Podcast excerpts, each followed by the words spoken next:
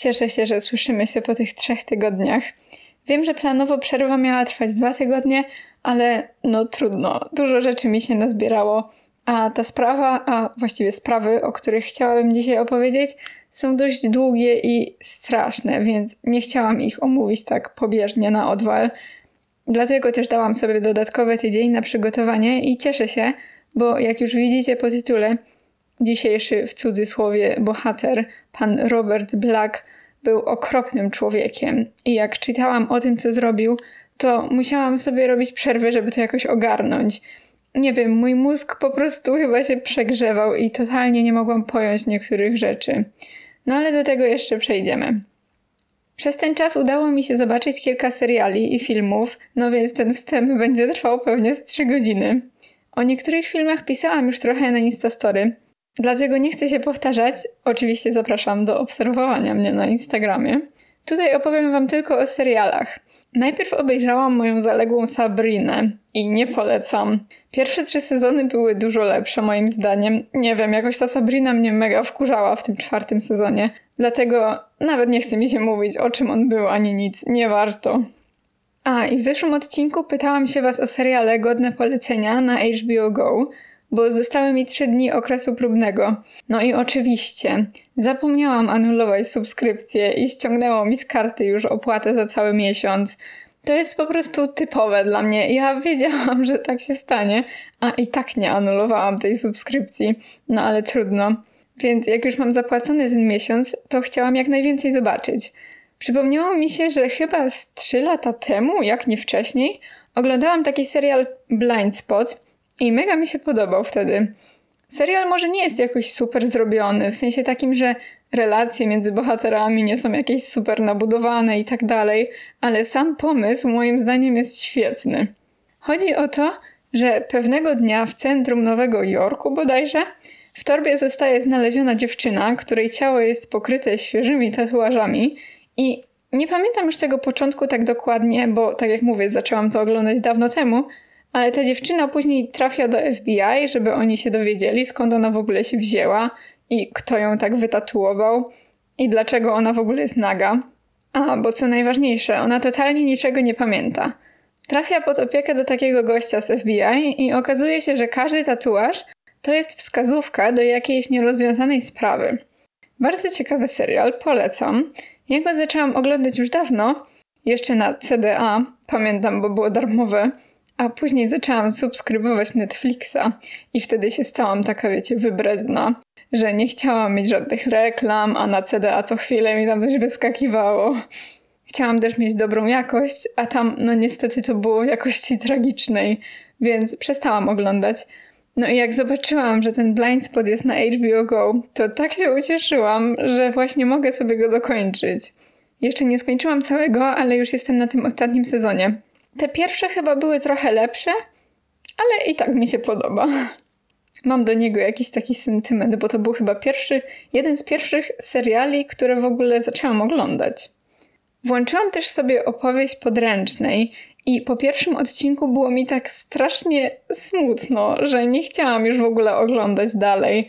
Ja ogólnie wiedziałam, o czym jest ten serial, ale jakoś jak to tak zobaczyłam, to nie wiem, zrobiło mi się tak mega przykro i później włączyłam drugi odcinek i trzeci i serio się wciągnęłam.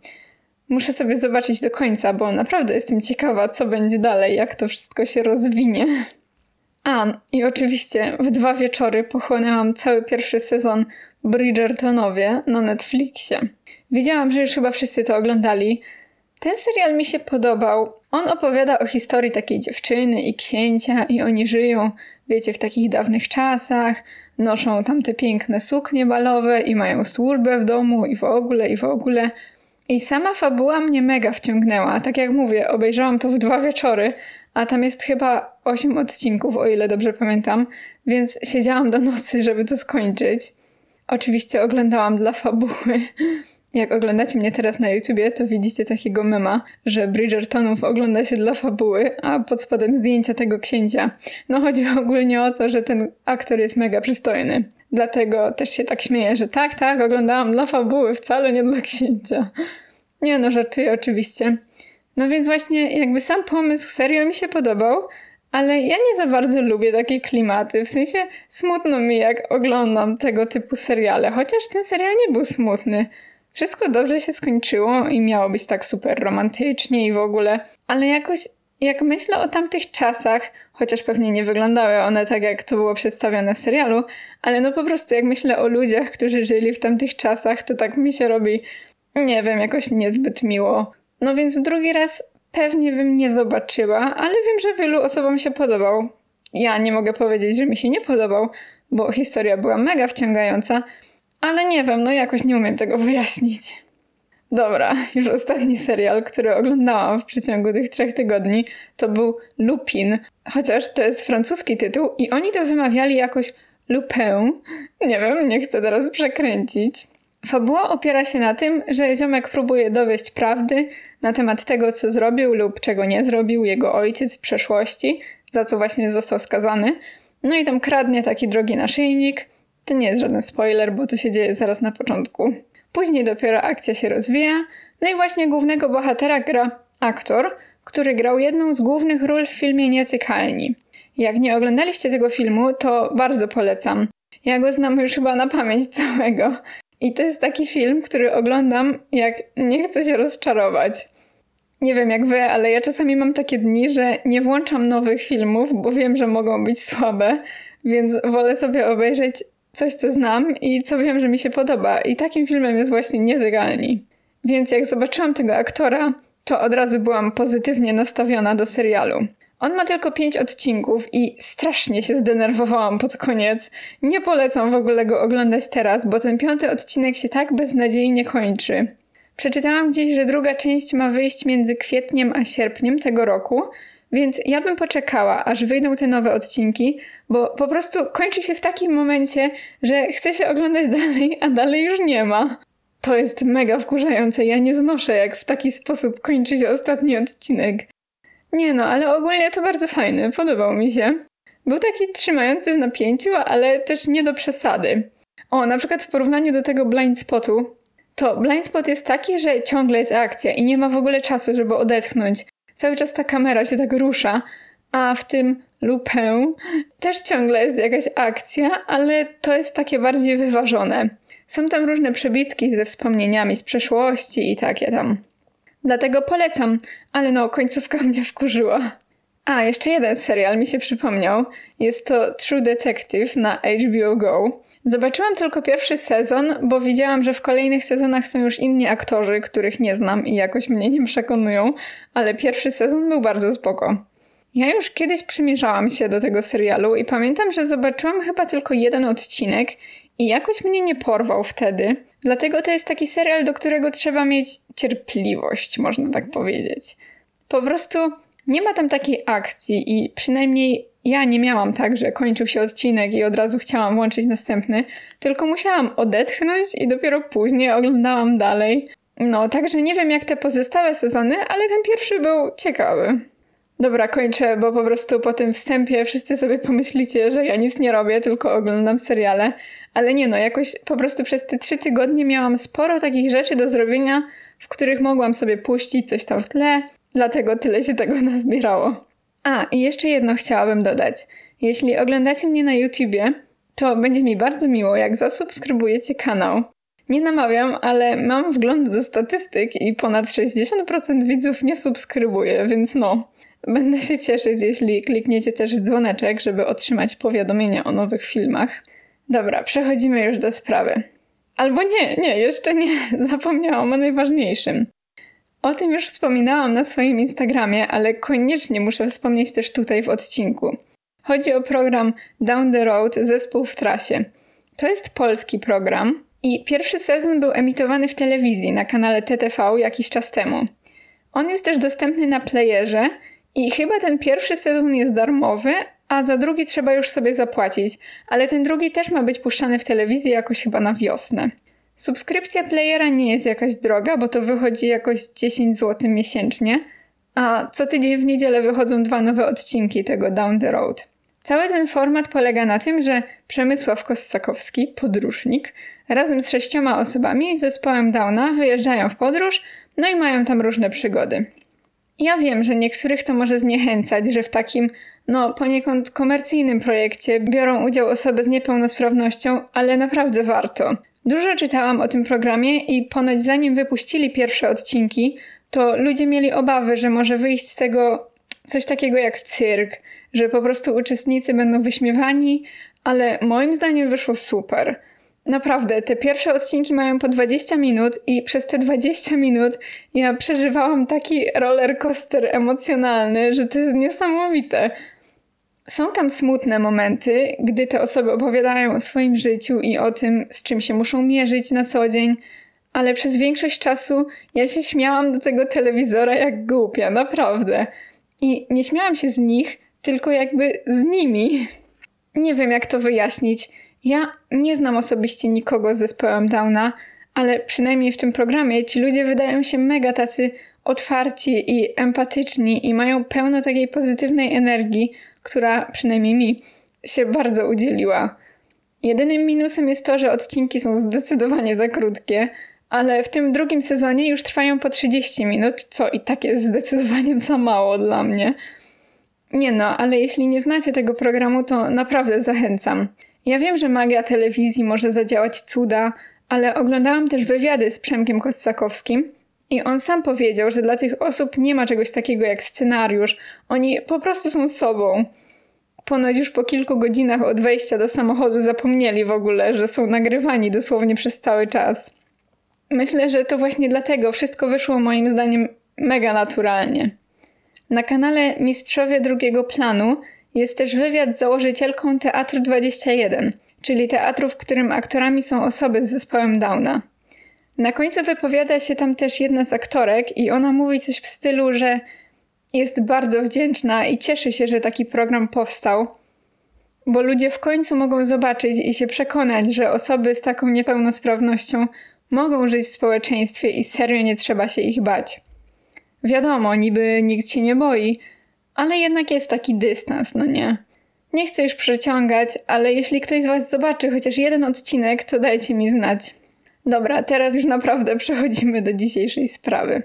Od razu na wstępie uprzedzam, że to będzie trudny temat. Ofiarami są dzieci, więc jeśli ktoś ma słabe nerwy, czy po prostu nie chce słuchać o krzywdzie wyrządzanej dzieciom, to niech sobie przewija albo po prostu niech pominie ten odcinek. Dzisiaj wzięłam na tapet pana Roberta Blacka. Musimy zacząć od początku, czyli od 21 kwietnia 1947 roku. Tego dnia w miejscowości Grinchmouth, niedaleko Edynburga, 24-letnia Jessie Hunter Black urodziła syna, któremu dała na imię Robert. I tak, to jest ten nasz tytułowy Robert Black. Jessie była panną i nie chciała, żeby jej syn nosił nazwisko ojca. Właściwie nigdy nikomu nie powiedziała, czyje jest to dziecko, więc Robert nie znał swojego biologicznego taty. Pamiętajmy, że mamy rok 47 i nieślubne dziecko w tamtych czasach to raczej nie był powód do dumy. Ja tak mówię, jakby to były jakieś odległe, zapomniane czasy, a przecież nawet dzisiaj niektórzy się krzywo patrzą na samotne kobiety z dzieckiem. W ogóle nie będę tego komentować. Jessie pracowała w fabryce i ledwo wiązała koniec z końcem, ale po narodzinach Roberta postanowiła, że będzie go wychowywać samodzielnie. Nie wiem, może poczuła nagły przypływ takiej matczynej miłości i na początku naprawdę była zdecydowana, że postara się dać synowi wszystko co najlepsze. Niestety nie trwało to długo. Jessie nie była w stanie zapewnić sobie ani synowi odpowiednich warunków do życia i gdy Robert miał 6 miesięcy, to oddała go do adopcji, więc właściwie chłopak nigdy nie poznał żadnego ze swoich biologicznych rodziców. Po roku Jessie wyszła za mąż za Francisa Hola i razem wyjechali do Australii. Tam ułożyli sobie życie. Jessie urodziła jeszcze czworo dzieci. Żadnemu z nich nie powiedziała o swoim nieślubnym dziecku. W ogóle nie lubię tego określenia nieślubne dziecko, chociaż sama go użyłam już chyba drugi raz, ale nie wiem, jakoś to ma taki negatywny wydźwięk, jakby to dziecko było jakieś gorsze czy coś. Nie wiem, może mi się wydaje. No ale właśnie żadne z jej dzieci nie wiedziało o istnieniu przyrodniego brata. Po tym jak oddała go do adopcji, już nigdy się z nim nie widziała ani nawet nie kontaktowała. Trochę, trochę tego nie rozumiem, bo skoro oddała go, można powiedzieć dla jego dobra, no nie, żeby jej syn miał lepiej w życiu, to dlaczego później się zachowywała, jakby go w ogóle nie było? Skoro jej na nim zależało, to wydaje mi się, że powinna się interesować tym, co się u niego dzieje. No nie wiem, nie chcę jej też oceniać, bo może po prostu było jej wstyd, że nie dała sobie rady.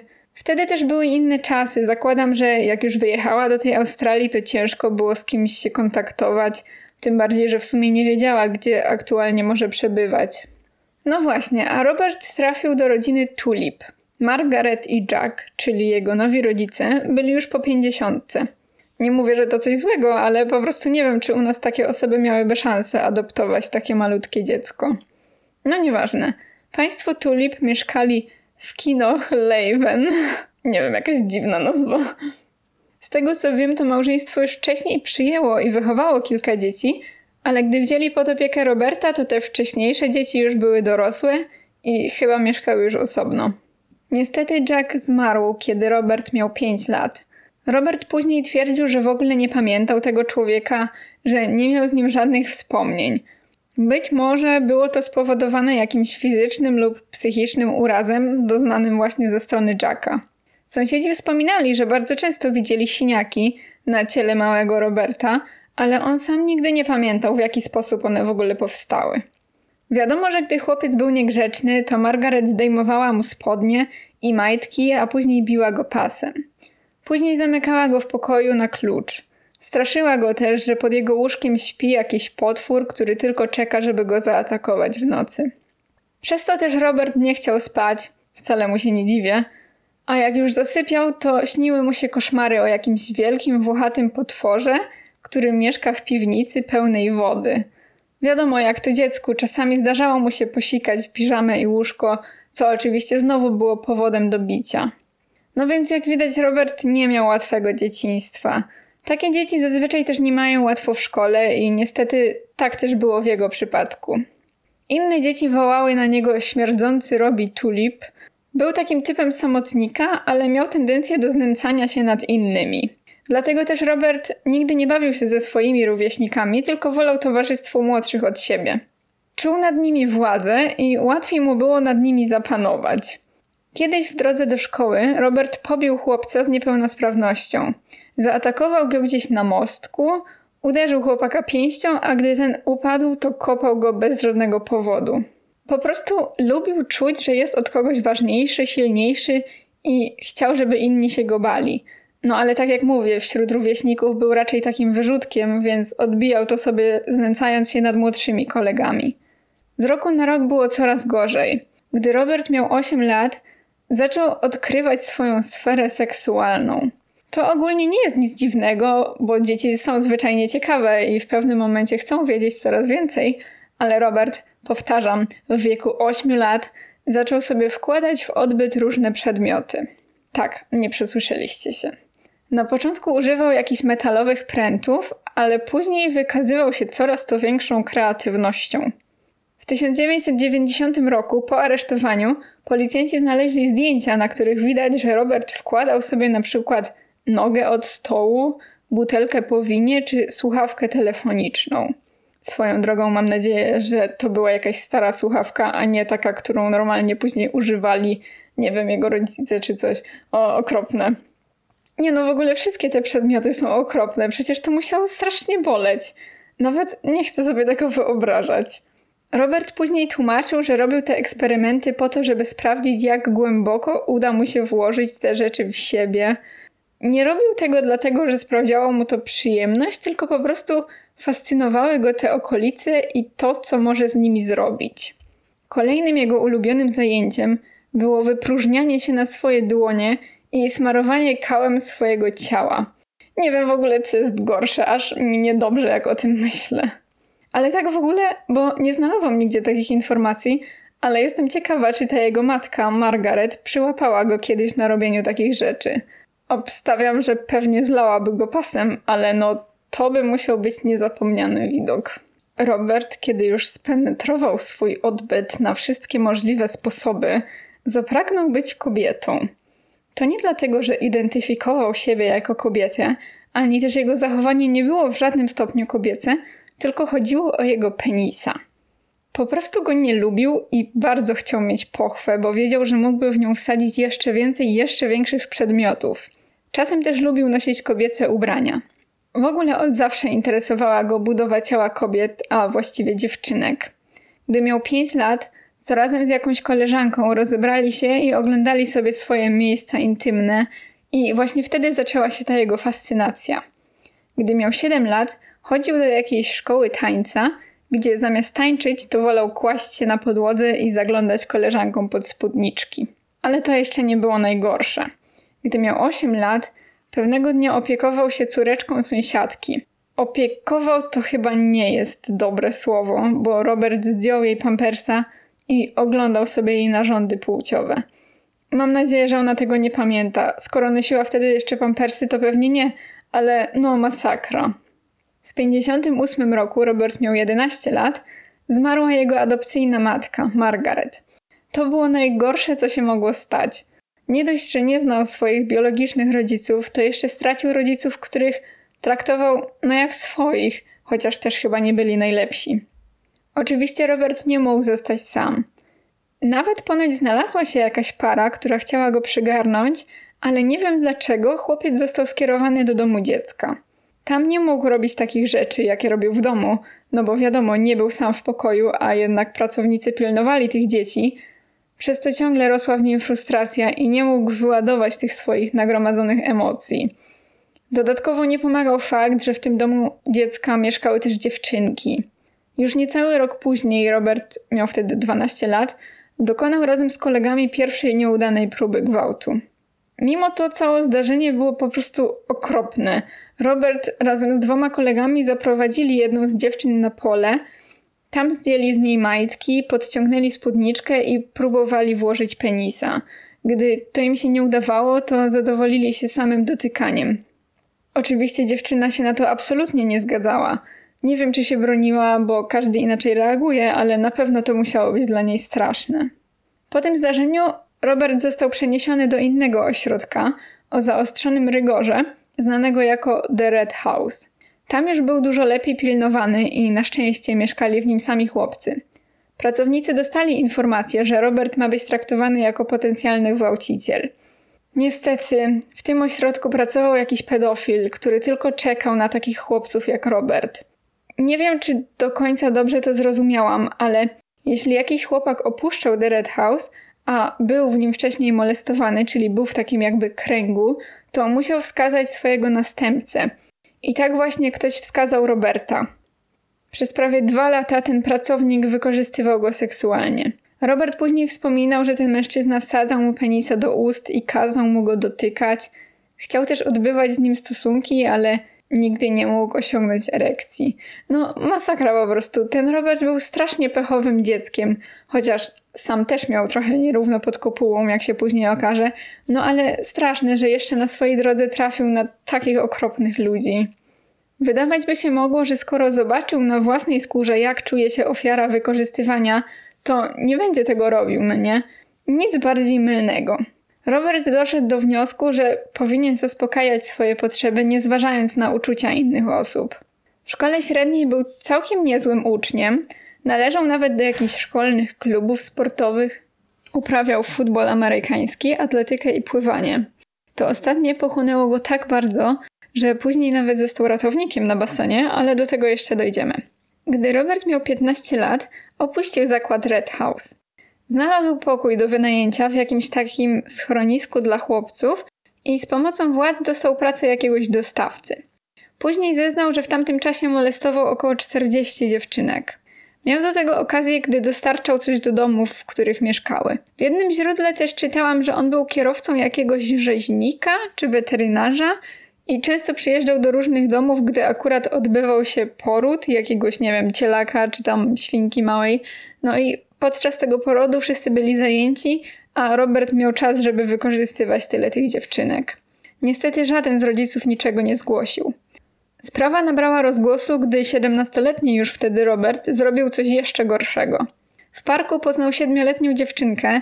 W jednym źródle przeczytałam, że ona miała 24 lata, ale to chyba był jakiś błąd. Większość źródeł podaje, że ona miała 7 lat, i zaproponował jej, że pokaże jej małe kotki. Ona się zgodziła i razem poszli do opuszczonego budynku. Oczywiście to się nie mogło dobrze skończyć. Wchodzenie z obcą osobą do jakiegoś pustego, starego budynku nigdy się dobrze nie kończy. Nie róbcie tego.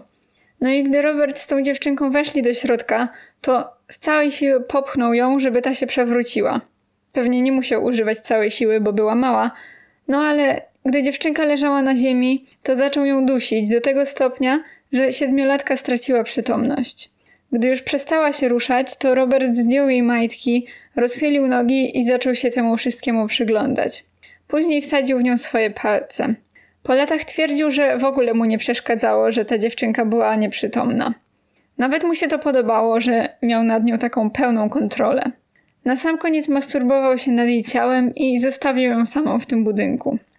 Na szczęście dziewczynka przeżyła i gdy się ocknęła, udało jej się dotrzeć do ludzi. Ktoś znalazł ją przy ulicy.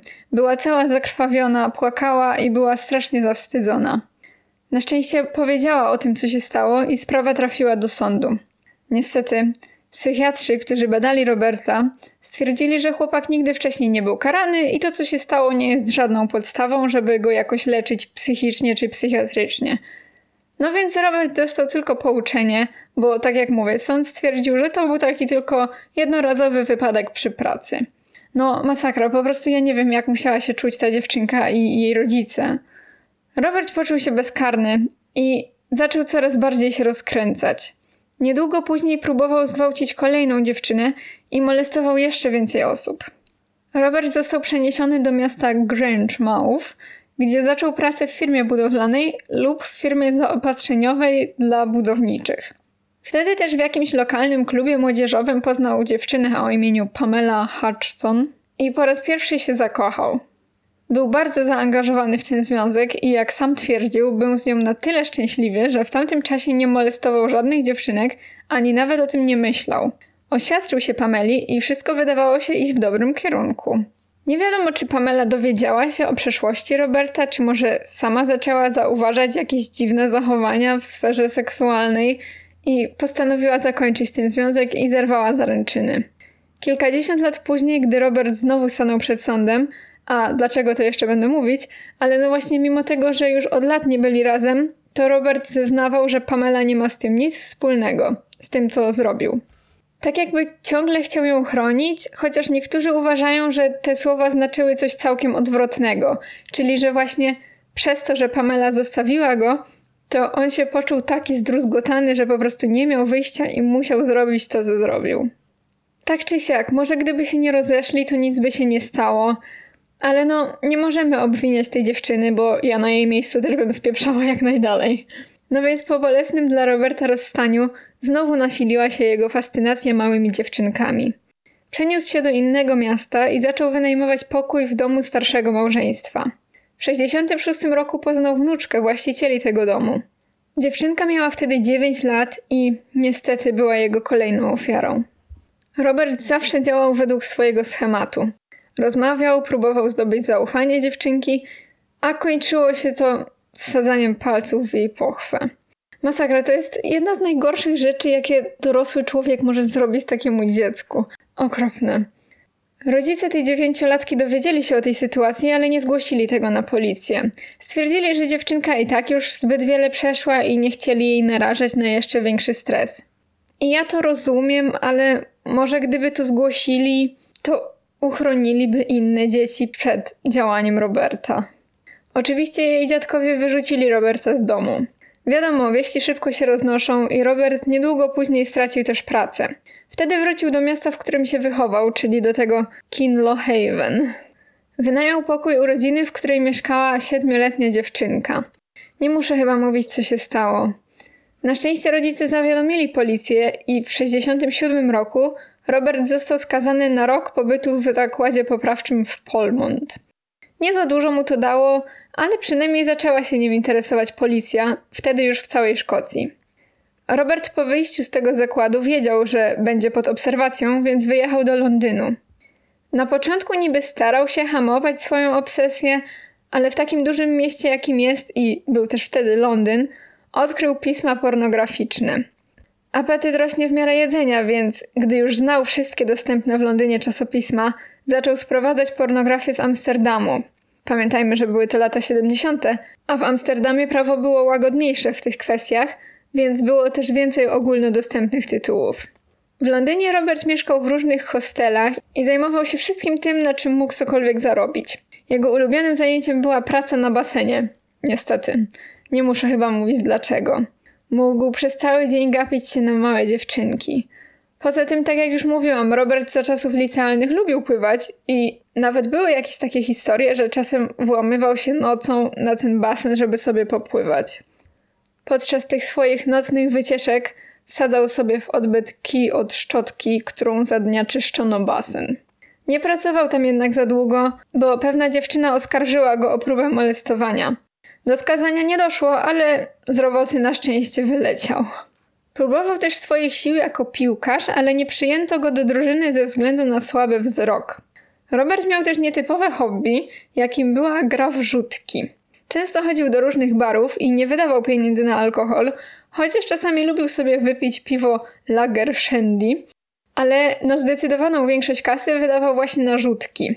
Ponoć szło mu całkiem nieźle. Brał też udział w jakichś amatorskich turniejach. Poznał nawet mistrza świata w rzutkach, pana Erika Bristowa. Nie wiem, ja go nie znam, ale może wy znacie. Jak przejdę do tego, co Robert zrobił później i za co został skazany, to zakładam, że nie jeden z was chciałby mu wsadzić taką rzutkę prosto w oko. Specjalnie mówię w oko, a nie w tyłek, bo to drugie jeszcze mogłoby mu sprawić przyjemność. Swoją drogą to jest ciekawe, że do klubu piłkarskiego nie chcieli go przyjąć, bo niby miał słaby wzrok, a jakoś widział tarczę, skoro grał w rzutki. Nie wiem, chyba trudniej trafić rzutką w małe kółeczko na środku tarczy niż kopnąć dużą piłkę. Nie no, ale rozumiem, pewnie są tam jakieś wymagania do takich klubów, a w te rzutki sobie grał tak po prostu hobbystycznie.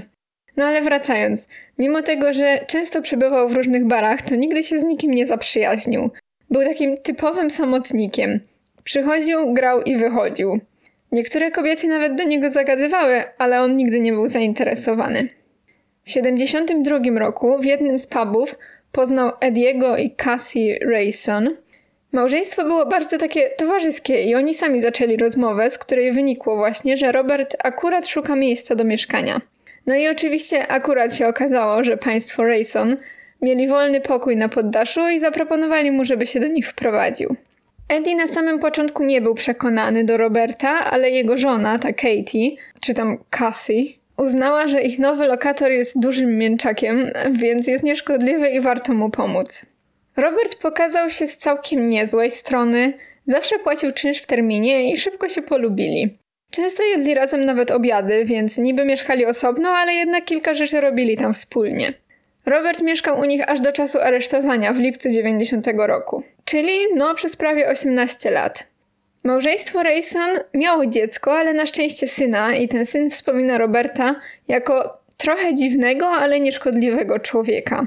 Mówił, że na początku przezywali go śmierdzący Bob. W ogóle w niektórych źródłach, jakbyście czytali o tym Robercie Blacku, to niektórzy nazywali go Smelly Bob. Robert zaczął interesować się fotografią, a w wolnym czasie chodził sobie na spacery, na plaży lub na placy zabaw, gdzie oczywiście robił zdjęcia przypadkowym dzieciom. W połowie lat 70. kupił białą furgonetkę, takiego Fiata, chociaż gdzieś pisali, że mógł być to Ford. Nie wiem, na YouTubie jak oglądacie, to teraz widzicie zdjęcie. Ja się nie znam, nie, nie mam pojęcia, co to jest za samochód. Taka po prostu biała furgonetka i kupił ją, żeby mógł pracować jako dostawca. Nie wiem, może w tamtych czasach tak było, że żeby zostać kierowcą trzeba było mieć swój samochód, nie mam pojęcia, teraz to jednak firmy zapewniają, no nie? No nieważne. W 76 został zatrudniony w firmie kurierskiej PDS, to jest skrót od Poster Dispatch and Storage.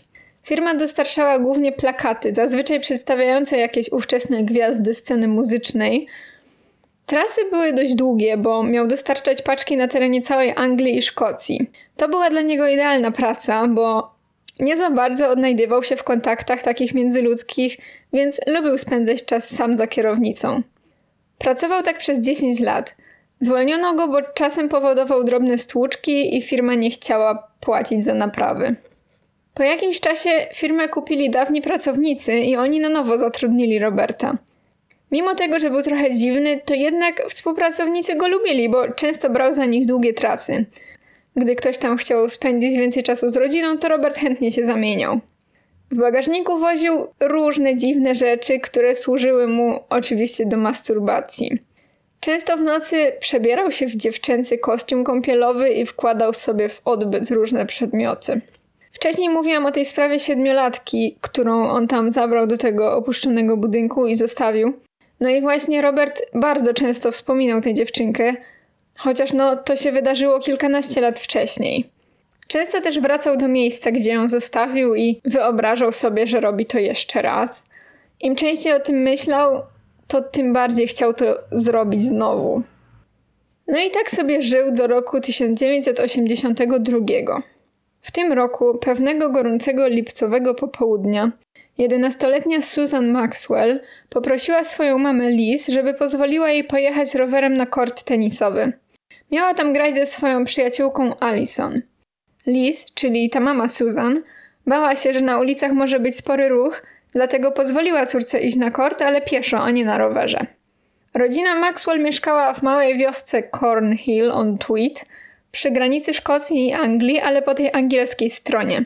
Ta wioska nazywała się Cornhill on Tweed, dlatego że Tweed to jest nazwa rzeki i z tego co widziałam na mapie, to właśnie wzdłuż tej rzeki przebiega granica. Jak to bywa w takich małych wioskach, wszyscy wszystkich znali i zawsze było raczej bezpiecznie.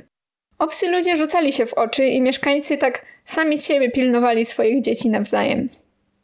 Tak jak mówiłam, dom Susan był po angielskiej stronie, ale ten kort tenisowy, na który chciała iść, był już po stronie szkockiej, a dokładnie w miasteczku Coldstream. Gdyby Susan jechała na rowerze, to ta trasa zajęłaby jej około 8 minut, ale pieszo musiała iść jakoś 30 minut. No więc dziewczynka wyszła z domu i gdy po 4 godzinach dalej nie wracała, to Liz wyszła w jej stronę, bo myślała, że córka już wraca, tylko że wolno idzie, bo może jest zmęczona po takim wysiłku. Niestety nigdzie nie znalazła Susan. Zadzwoniła do matki tej przyjaciółki, Alison, i ona powiedziała, że Alison jest już w domu. Dziewczynki ponoć rozdzieliły się na jakimś skrzyżowaniu, bo wiadomo, każda z nich musiała iść swoją stronę. One nie mieszkały tak dosłownie obok siebie. Liz czuła, że z jej córką mogło stać się coś złego. Po bezowocnych poszukiwaniach ojciec Susan zadzwonił na policję i zgłosił zaginięcie dziewczynki. O dziwo, funkcjonariusze bardzo szybko zareagowali, bo tak jak mówię, to była mała wioska i takie zaginięcie wywołało ogromne poruszenie wśród społeczeństwa. Dużo ludzi zgłosiło się i zeznało, że widzieli Susan tego popołudnia. Dziewczynka była ubrana na żółto i niosła ze sobą rakietę tenisową, więc no, rzucała się w oczy. Ostatni raz widziano ją około 16.30 na moście tej rzeki Tweed i tam ślad po niej się urywa. Trzy dni po zaginięciu, nie wiem w ogóle dlaczego tak późno, ale dobra, policjanci postanowili, słuchajcie, przeszukać okolice. Jakby serio, od tego chyba trzeba było zacząć, no nie? No ale właśnie do tych poszukiwań dołączyło się prawie 70% mieszkańców tej wioski Coldstream. Nikt niczego nie znalazł. Sprawa nabrała rozgłosu, bo rodzice Susan zaczęli występować w mediach. Ja im się wcale nie dziwię, im więcej osób wiedziało o zniknięciu dziewczynki, tym lepiej, no nie? 13 sierpnia, czyli ponad dwa tygodnie po zaginięciu, wystąpili w audycji radiowej, gdzie mówili to co wszędzie, czyli no zachęcali do tego, żeby ludzie pomagali im w poszukiwaniach.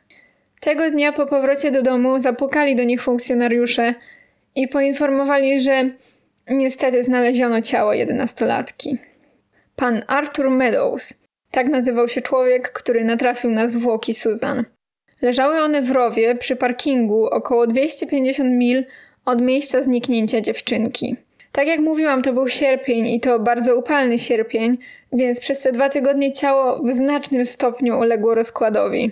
Właściwie ciężko było zidentyfikować, kto to był, a policja nie chciała, żeby rodzice Susan widzieli ją w takim stanie. Zidentyfikowano ciało tylko na podstawie uzębienia. Ciężko było ustalić przyczynę zgonu. Jedyną wskazówką były majtki, które leżały obok dziewczynki. To oczywiście sugerowało, że morderstwo mogło być właśnie na tle seksualnym, ale nigdy oficjalnie tego nie stwierdzono. Funkcjonariusze skupili się na tym, żeby jak najszybciej znaleźć sprawcę. Zdjęcia Susan wisiały w każdym możliwym miejscu. Przesłuchano mnóstwo ludzi i przez dłuższy czas nie było żadnego punktu zaczepienia. W końcu trafili na pana Marka Bella. Mark był kierowcą w jakiejś firmie transportowej i przypomniał sobie, że widział dziewczynkę podobną do Susan. Miała ona siedzieć w brązowym samochodzie marki Triumph 2000.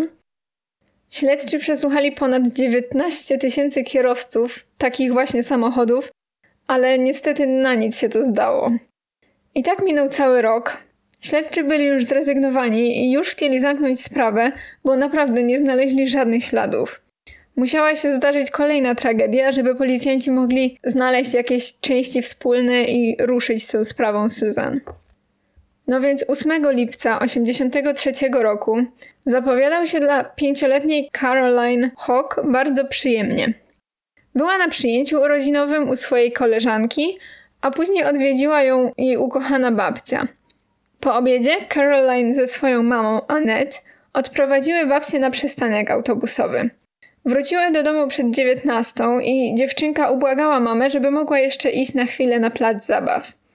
Było lato, więc jeszcze nie robiło się nawet ciemno.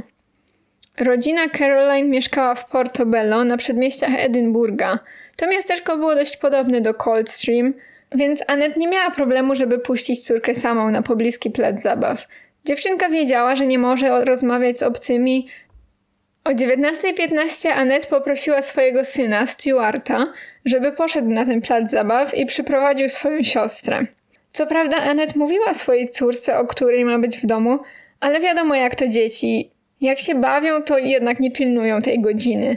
Zresztą Caroline miała tylko 5 lat. Ja nie pamiętam, czy ja jak miałam 5 lat, to czy w ogóle ogarniałam zegarek. No więc Stuart poszedł szukać swojej siostry, ale nigdzie jej nie było. Wtedy cała rodzina zaczęła swoje poszukiwania, jednak one również nic nie dały. Szybko zawiadomiono policję i przesłuchano wielu potencjalnych świadków. Okazało się, że sporo z nich widziało dziewczynkę i niektórzy nawet mówili, że szła gdzieś za rękę z jakimś mężczyzną. Ponoć najpierw obserwował ją na placu zabaw, a później widziano ich w wesołym miasteczku, jak szli i trzymali się za ręce. Ktoś słyszał, jak mężczyzna zadaje jakieś pytanie, a dziewczynka odpowiada: Tak, poproszę. Później ten facet zapłacił 15 pensów za bilet na karuzelę, a później kilka osób widziało, jak wychodzili tylnym wyjściem.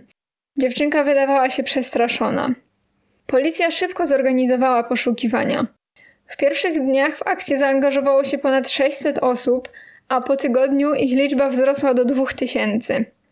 Na tamten moment to były największe poszukiwania, jakie kiedykolwiek zorganizowano w Szkocji. Niestety nie przyniosły znowu żadnego efektu. Rodzice Caroline tylko raz wystąpili w telewizji, gdzie John, czyli ojciec, błagał porywacza, żeby oddał jego córeczkę, a Annette nie była w stanie nic wydusić z siebie, tylko płakała. Dziesięć dni po zniknięciu, czyli 18 lipca, znaleziono ciało. Caroline została wywieziona i porzucona około 500 km od miejsca zamieszkania i zaledwie 40 km od miejsca, gdzie znaleziono zwłoki pierwszej dziewczynki, czyli tej Susan. Niestety, tak jak w poprzednim przypadku, upał przyspieszał rozkład zwłok. Ciało udało się zidentyfikować po chustce, którą nosiła na włosach i medalionie. Tym razem motyw zbrodni mocno rzucał się w oczy, bo dziewczynka była kompletnie naga. Lekarze sądowi stwierdzili, że sprawca mógł przetrzymywać dziewczynkę przez 4 dni, ale nie dało się jednoznacznie stwierdzić, kiedy dokładnie zmarła. Śledczy od razu połączyli te dwie sprawy i zaangażowano policjantów z aż czterech okręgów. Dokumenty dotyczące sprawy Susan były ciągle na papierze, ale przy sprawie Caroline zaczęto używać już komputerów. Gromadzono tam wszystkie notatki i akta. Przeszukano kilka domów w okolicy, przesłuchano setki osób, spisano nawet tablice rejestracyjne wszystkich pojazdów, które przejeżdżały tamtą trasą, to była trasa A444, czyli w pobliżu miejsca porzucenia zwłok obydwu dziewczynek. Znaleźli się świadkowie, którzy zeznali, że widzieli dziewczynkę wsiadającą do błękitnego Forda Cortina. Przesłuchano 20 tysięcy kierowców posiadających takie samochody, ale znowu niczego nie znaleziono. Wyemitowano nawet w telewizji całą rekonstrukcję porwania, ale to też nic nie dało. Na początku 1984 roku policja znowu utknęła w martwym punkcie. Zebrano mnóstwo informacji, a jednak żadna z nich nie pomogła w odnalezieniu sprawcy. I tak minął rok i kolejny rok, aż dochodzimy do 86. 26 marca została zaatakowana kolejna dziewczynka. Tym razem była to dziesięcioletnia Sarah Jane Harper. Razem z rodziną mieszkała w Morley. Tego dnia około godziny 20 Jackie, czyli mama Sary, wysłała ją do sklepu, żeby ta kupiła bochenek chleba. Dziewczynka wzięła jeszcze z domu dwie butelki po lemoniadzie, żeby dostać zwrot kaucji i poszła do sklepu na rogu, niecałe 100 metrów od jej domu. Sprzedawca pamiętał później, że kupiła u niego ten chleb i jeszcze kilka innych drobiazgów. Gdy była w sklepie, to dosłownie na moment wszedł, ale zaraz wyszedł jakiś łysiejący mężczyzna. Dziewczynka wyszła ze sklepu około 25. Dwie dziewczynki widziały Sarę, jak wracała do domu alejką na skróty. Niestety więcej już nikt jej nigdzie nie widział. Po 20 minutach od wyjścia Sary z domu, jej mama, Jackie, zaczęła się martwić, ale myślała, że Sara po prostu wcina sobie jakieś chipsy po kątach, więc wysłała swoją drugą córkę, Clary, żeby ta poszła poszukać swojej siostry. Clary niestety nigdzie jej nie znalazła i około 21 zawiadomili policję. Schemat był dokładnie taki sam. Poszukiwania rozpoczęły się bardzo szybko. Przeszukano ponad 3000 domów, rozdano 10 tysięcy ulotek, spisano prawie półtora tysiąca zeznań, a mimo to niczego nie znaleziono. Dopiero po kilku tygodniach, a dokładnie 19 kwietnia, pan o imieniu David spacerował sobie ze swoim psem nad rzeką w Nottingham, ponad 100 kilometrów od miejsca porwania i zobaczył, że przy brzegu pływają jakieś śmieci. Jak się domyślacie, to niestety nie były śmieci. Pan David przyjrzał się dokładniej i okazało się, że były to oczywiście zwłoki. Przyciągnął je jakimś kijem do brzegu i zadzwonił na policję. Lekarze ustalili, że były to zwłoki Sary Harper i dziewczynka jeszcze żyła, gdy ktoś wrzucił ją do tej rzeki. Zmarła od 5 do 8 godzin po tym, jak ostatni raz widziano ją żywą. Jej ciało było w miarę dobrze zachowane i jej ojciec był w stanie ją zidentyfikować. Podczas dokładniejszego badania odkryto ślady bardzo mocnej i brutalnej penetracji w okolicach intymnych dziewczynki. Na początku w ogóle nie brano pod uwagę, że ta sprawa może się jakoś łączyć z poprzednimi zabójstwami. Po pierwsze, tamte dziewczynki zostały porwane latem i były ubrane w lekkie ubrania, a Sara zniknęła w marcu i była ubrana w taką grubą zimową kurtkę. Po drugie, pierwsze dwa miasteczka, czyli Coldstream i Portobello, to były miasta położone przy drogach przejazdowych, czyli teoretycznie można się w nich zatrzymać podczas jakiejś takiej trasy, żeby zaplanować sobie odpoczynek czy cokolwiek.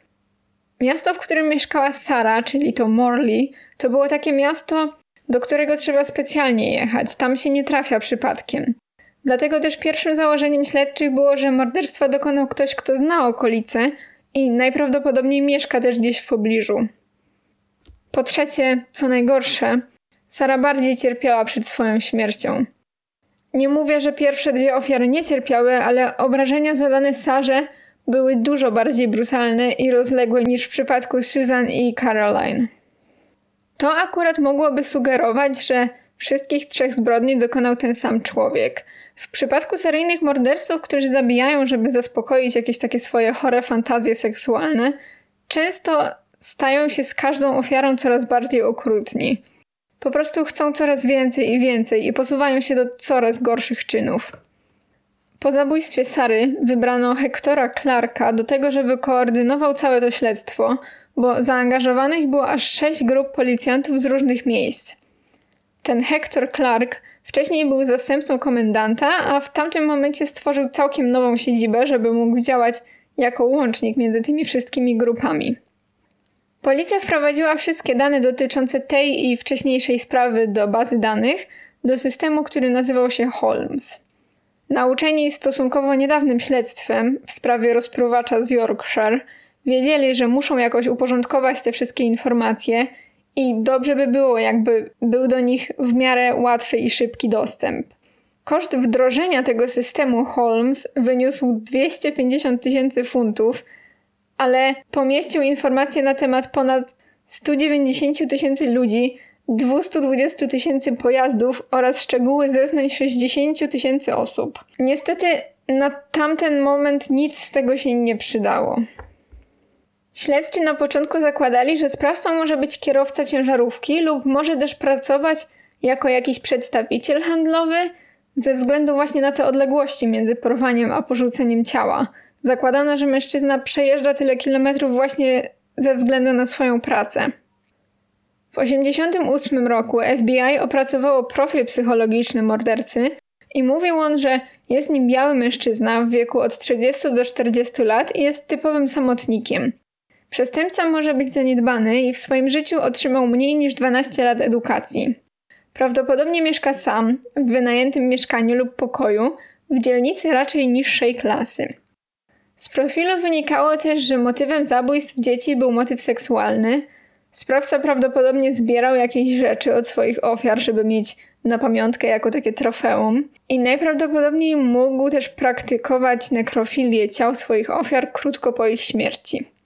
Tak jak już mówiłam, notatki ze spraw Caroline i Sary były już w tym systemie Holmes, ale dopiero po 8 miesiącach od zabójstwa Sary śledczy zdecydowali się połączyć ze sobą wszystkie trzy sprawy, czyli razem z tą pierwszą, Susan. O ile w przypadku tych dwóch ostatnich wszystkie akta były wklepane do systemu, to dokumenty z tej pierwszej sprawy Susan nigdy nie były wprowadzone do komputera. A naprawdę było ich bardzo dużo. Samych odręcznie sporządzonych notatek było 500 tysięcy. Cały ten proces, żeby to wszystko wbić do bazy, trwał prawie 3 lata. W 1990 roku policjanci byli już świetnie przygotowani, o ile można się na coś takiego przygotować. Ale wcześniejsze sprawy były bardzo medialne, więc już nawet rodzice innych dziewczynek byli bardziej ostrożni. 14 lipca 90 roku w miejscowości Stowe zniknęła kolejna dziewczynka. Tym razem była to sześcioletnia Mandy Wilson. Wyszła z domu, żeby spotkać się ze swoją koleżanką. Gdy szła sobie spokojnie chodnikiem, jeden z jej sąsiadów, 53-letni pan David, akurat kosił trawnik.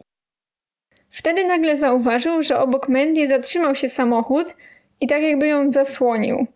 Wtedy David schylił się, żeby wyczyścić sobie ostrza kosiarki i w tej szparze między podwoziem samochodu a ulicą widział, jak stopy dziewczynki nagle zniknęły. Domyślał się, że ktoś musiał ją podnieść i zaraz po tym zobaczył, że kierowca wpycha dziewczynkę do środka i szybko z nią odjeżdża.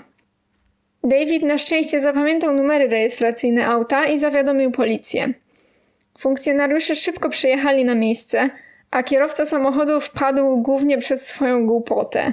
Po prostu jak porwał Mandy, to odjechał z nią nie w tę stronę, w którą chciał i musiał zawrócić, żeby dojechać do autostrady. Myślał, że nikt go nie zauważy, ale gdy już drugi raz przejeżdżał tą uliczką, skąd zabrał Mandy, to tam już było bardzo dużo ludzi, no i oczywiście policja. Kierowca przedstawił się jako Robert Black.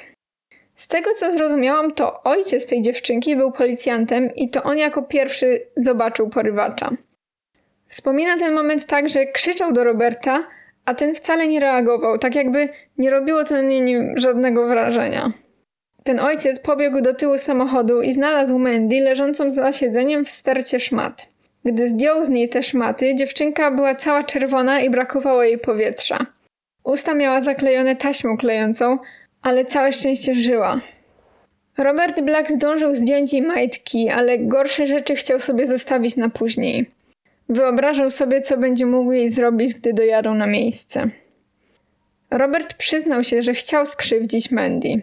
Gdy śledczy spisywał jego zeznania, Robert stwierdził, że mógłby wsadzić jego długopis do pochwy dziewczynki, którą właśnie niedawno porwał. Twierdził, że kocha dzieci, ale nie zastanawiał się, co one musiały przeżywać. Stwierdził, że gdyby Mandy umarła, to by był czysty przypadek. Traktował swoje ofiary bardzo przedmiotowo. Nie chodziło mu o to, żeby czerpać przyjemność z zadawania im bólu. Nie był sadystą, tylko po prostu wmawiał sobie, że wszystkie te dziewczynki były przedmiotami jego eksperymentów. Podczas przeszukania pokoju Roberta znaleziono setki magazynów zawierających głównie pornografię dziecięcą oraz prawie 50 taśm z filmami porno. Gdy detektyw spytał go, co myśli o wieku tych dziewcząt, odparł: Ktoś kiedyś powiedział mi bardzo mądrą rzecz. To moje motto. Gdy są wystarczająco duże, są wystarczająco dorosłe. Proces rozpoczął się niedługo później, bo 10 sierpnia 90 roku. Oczywiście wtedy Robert był oskarżony tylko o porwanie Mandy. Jego obrońcy próbowali przekonać sąd, że mężczyzna faktycznie interesował się małymi dziewczynkami, ale nigdy wcześniej żadnej nie zaatakował. Ta jasne. Na szczęście sąd odrzucił teorię obrony i Robert Black został skazany na dożywocie. Po tym jak skazano go w sprawie Mandy, śledczy oczywiście szukali jakichś powiązań między tą a wcześniejszymi sprawami. Funkcjonariusz prowadzący, pan Robert Clark, wspomina, że od razu gdy spotkał Roberta Blacka, to wiedział, że to on popełnił wszystkie te zbrodnie. Ponoć instynkt mu to podpowiadał, bo Robert specyficznie pachniał. No więc nie mam pojęcia, czy Robert nie lubił się myć, czy o co chodziło, ale no musiał wydzielać taki specyficzny zapach, bo bardzo dużo ludzi o tym wspomina. A w dodatku był łysy. Znaczy, ja tam nie mam nic do łysych, bo powiedziałam to jakby to, że był łysy oznaczało, że był mordercą. No ale tak właśnie opisał go ten Robert Clark. Wydawałoby się, że detektywi mają proste zadanie. Robert Black odsiadywał już wyrok do żywocia, więc teraz wystarczyło tylko znaleźć dowody, żeby powiązać go z wcześniejszymi zabójstwami. Udali się więc do więzienia, w którym siedział Robert i o dziwo mężczyzna bardzo chętnie z nimi rozmawiał. Przez sześć godzin opowiadał dokładnie o całym swoim życiu. Mówił o tej swojej byłej dziewczynie, którą bardzo kochał, wspominał o tym, że jako dziecko był molestowany i ze szczegółami opisywał swoje przygody z masturbacją. Ale gdy tylko padło jakieś pytanie dotyczące zabójstw trzech dziewczynek, Robert milczał. Całe szczęście, że Robert Black pracował w firmie transportowej, bo można było prześledzić jego trasy. Niestety wszystkie notatki dotyczące przejazdów kierowców zostały zniszczone miesiąc wcześniej, bo z tego co zrozumiałam, to taka była polityka firmy. No trudno, ale firma na szczęście zachowała księgi płac. Wiadomo, za różne trasy są różne zarobki i na podstawie kwot, jakie Robert otrzymywał w danych miesiącach, ustalono, że w tamtych okresach, gdy ginęły dziewczynki, miał trasy z Londynu do Szkocji.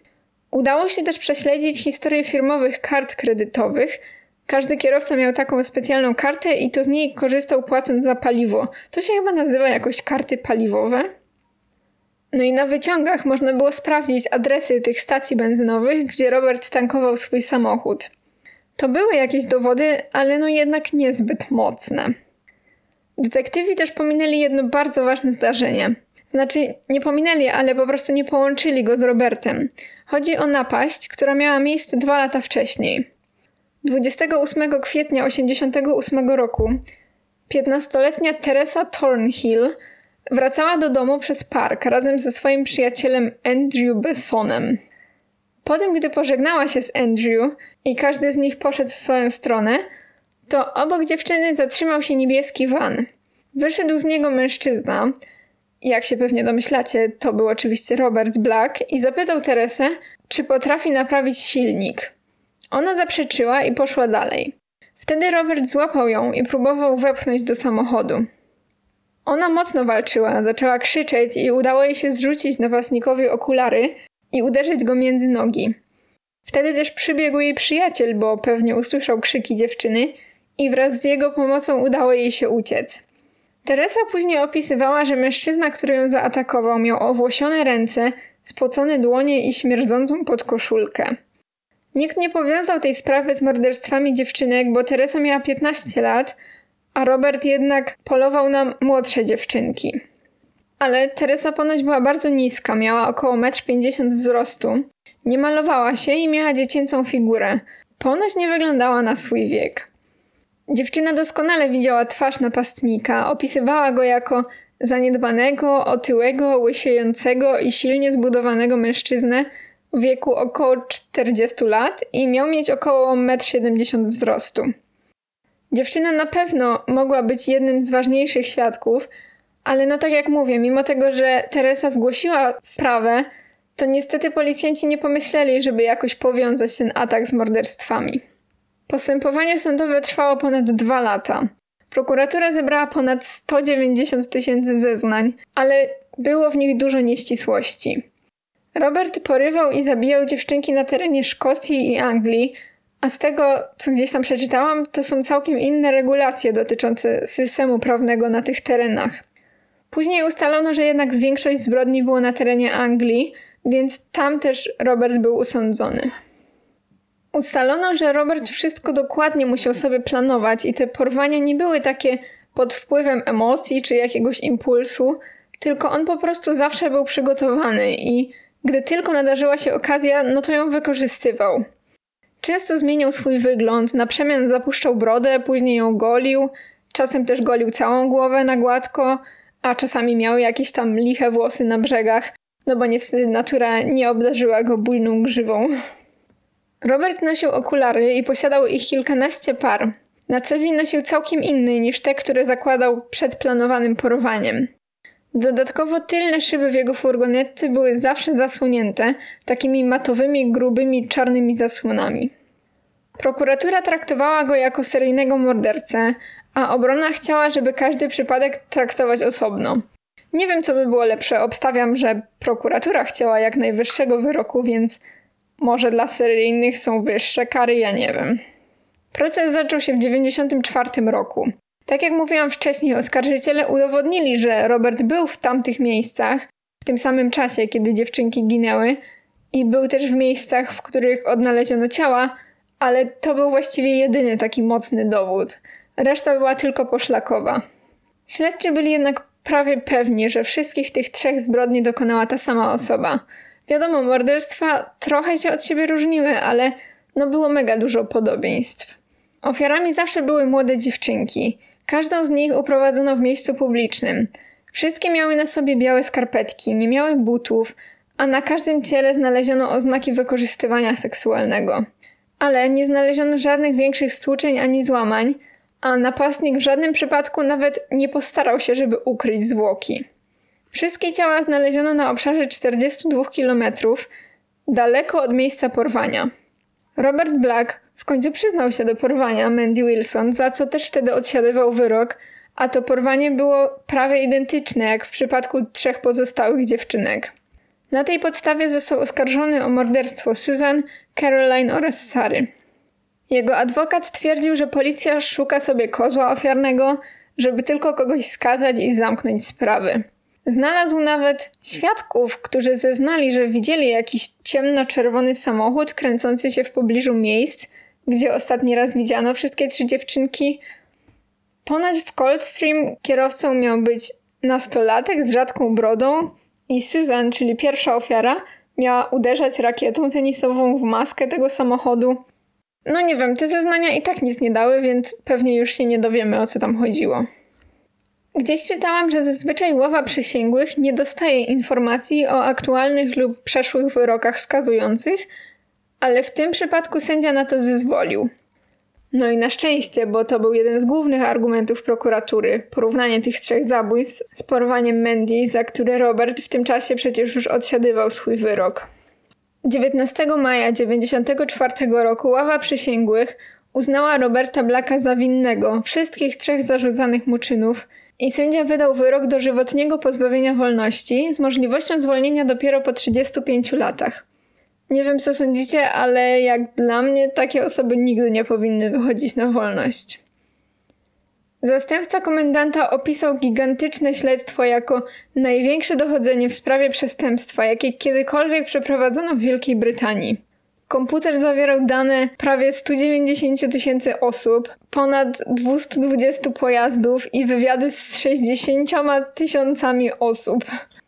Gdy wyprowadzano Roberta z sali sądowej, to odwrócił się w stronę 23 będących na sali funkcjonariuszy i powiedział im: Dobra robota, chłopcy.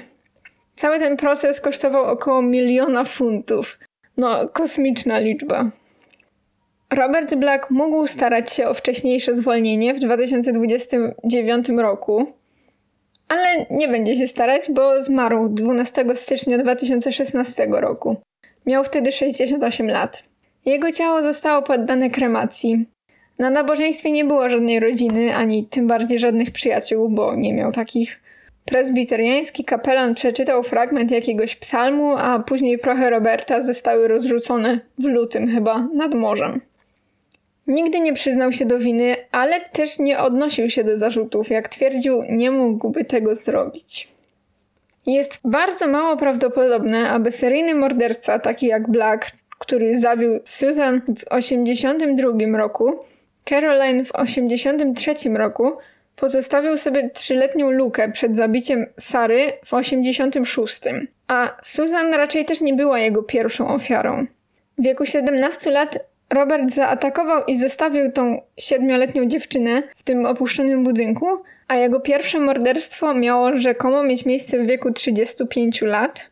To się nie za bardzo zgadzało, bo zazwyczaj tacy ludzie mają takie wielkie parcie, żeby jak najszybciej popełnić kolejną zbrodnię.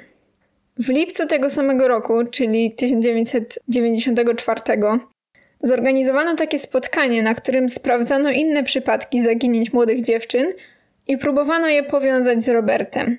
Śledczy doszli do wniosku, że Black może być zamieszany jeszcze w 19 innych podobnych zaginięć.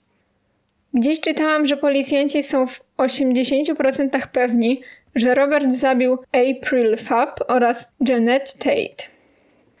April Fab została uprowadzona podczas jazdy na rowerze w 1969 roku. Jej rower znaleziono, ale jej ciała niestety nigdy nie. 13-letnia Janet Tate zaginęła w Devon w 1978 roku. Dziewczyna dorabiała sobie rozwożąc gazety i tutaj tak samo, po jej zniknięciu odnaleziono jedynie jej rower i nic więcej. Inne sprawy to na przykład dziewięcioletnia Christine Markham została porwana w 1973 roku. Sześcioletnia Mary Boyle, która zniknęła podczas wizyty u dziadków w Irlandii w 1977. 14-letnia Susan Lawrence została znaleziona martwa w Essex w 1979 roku. 16-letnia Colette Aram znaleziono ją zgwałconą i uduszoną na polu w Nottingham w 1983. 14-letnia Patsy Morris została znaleziona martwa niedaleko Heathrow w 1990 roku oraz Marion Crofts i Lisa Hayson. Podejrzewa się też udział Roberta w zabójstwie 14-letniej Patricia Morris. W 80 roku zniknęła z terenu szkoły, a jej ciało znaleziono dwa dni po zaginięciu. Została uduszona, ale nie została zgwałcona ani w żaden sposób wykorzystana. Ponoć do tego morderstwa przyznał się jakiś 12-letni chłopak, ale policja wątpi, żeby mógł być sprawcą. Robert mógł być też zamieszany w zabójstwo 10-letniej Silke Garben z 85 roku. Dziewczynka mieszkała w Niemczech i zniknęła w drodze do dentysty. Jej ciało znaleziono w strumyku w pobliżu bazy armii brytyjskiej. Zmarła w wyniku utonięcia, ale przed śmiercią została wykorzystana seksualnie. Wiadomo było, że w tamtym czasie Robert dostarczał plakaty właśnie dla tej armii brytyjskiej. Także w Niemczech w 1989 roku zniknęła też Ramona Herling, ale jej ciała nigdy nie odnaleziono.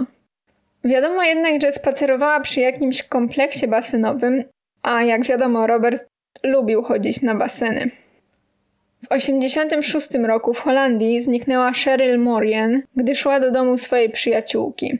Jej ciała też niestety nigdy nie znaleziono, ale Robert regularnie jeździł do pobliskiego Amsterdamu, żeby kupować dziecięcą pornografię.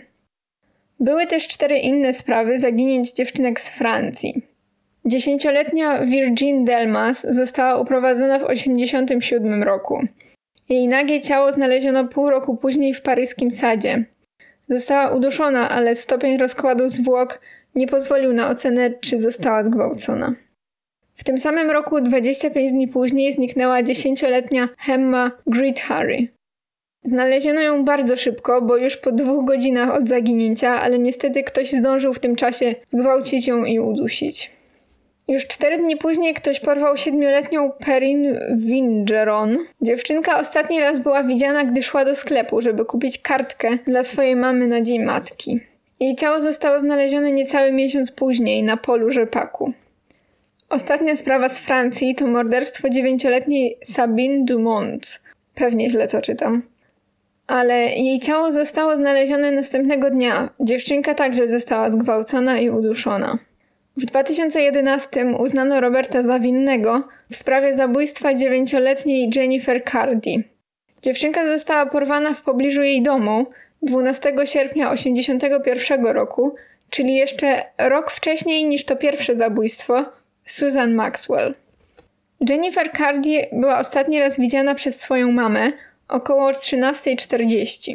Dziewczynka wyszła z domu, żeby pojechać na rowerze do swojego przyjaciela – ale niestety nigdy nie dotarła na miejsce. Kilka godzin później znaleziono jej rower, Leżał kilkaset metrów od jej domu, pokryty gałęziami i liśćmi. Nóżka od rowera była opuszczona, tak jakby Jennifer sama zatrzymała i postawiła rower, żeby prawdopodobnie porozmawiać ze swoim porywaczem. W późniejszych poszukiwaniach brało udział ponad 200 osób, ale no one nic nie dały. Dopiero 6 dni później dwóch wędkarzy odkryło ciało dziewczynki w pobliżu jakiejś zatoki, 26 km od jej domu. Sekcja zwłok wykazała, że Jennifer zmarła w wyniku utonięcia, a wcześniej była też podduszana i wykorzystana seksualnie. Zegarek, który miała na ręce, zatrzymał się na godzinie 17.40, prawdopodobnie w momencie kontaktu z wodą. No i tak jak mówię, rodzice Jennifer musieli czekać kilkadziesiąt lat, aż do 2011, kiedy to udowodniono winę Robertowi. No więc to już jest koniec tych wszystkich spraw. Jak widać, Robertowi zostały udowodnione cztery zabójstwa, ale moim zdaniem, jak i zdaniem wielu innych, tych ofiar mogło być znacznie więcej. Ja nie znałam tego gościa wcześniej, chociaż może znałam, ale jakoś nie zapadł mi w pamięć, co dziwne, bo jednak no, był okropnym człowiekiem. Mimo tego, że nie kojarzyłam Roberta, to jak zobaczyłam zdjęcie najmłodszej ofiary, czyli tej pięcioletniej Caroline Hogg, to wydało mi się bardzo znajome. Nie wiem, może kiedyś już gdzieś je widziałam, ale na tym zdjęciu dziewczynka wygląda tak niewinnie. Znaczy, wszystkie te ofiary były dziećmi, więc każda z nich wygląda na zdjęciach niewinnie i nie chcę tutaj umniejszać też innym dziewczynkom, ale ta Caroline się tak uroczo uśmiecha i no nie wiem, po prostu niedobrze mi się robi, jak widzę tego Roberta i wiem, co zrobił tym wszystkim niewinnym dzieciom. Okropne. Dobrze, że nigdy nie wyszedł z więzienia. Nie wiem, jak go tam traktowali, ale obstawiam, że nie za dobrze. Chociaż nawet gdyby go ci współwięźniowie gwałcili, to nie wiem, czy to by była kara dla Roberta, czy może nagroda. No nic. Mam nadzieję, że kolejny odcinek pojawi się za tydzień. Więc na dziś już się z Wami żegnam i do usłyszenia.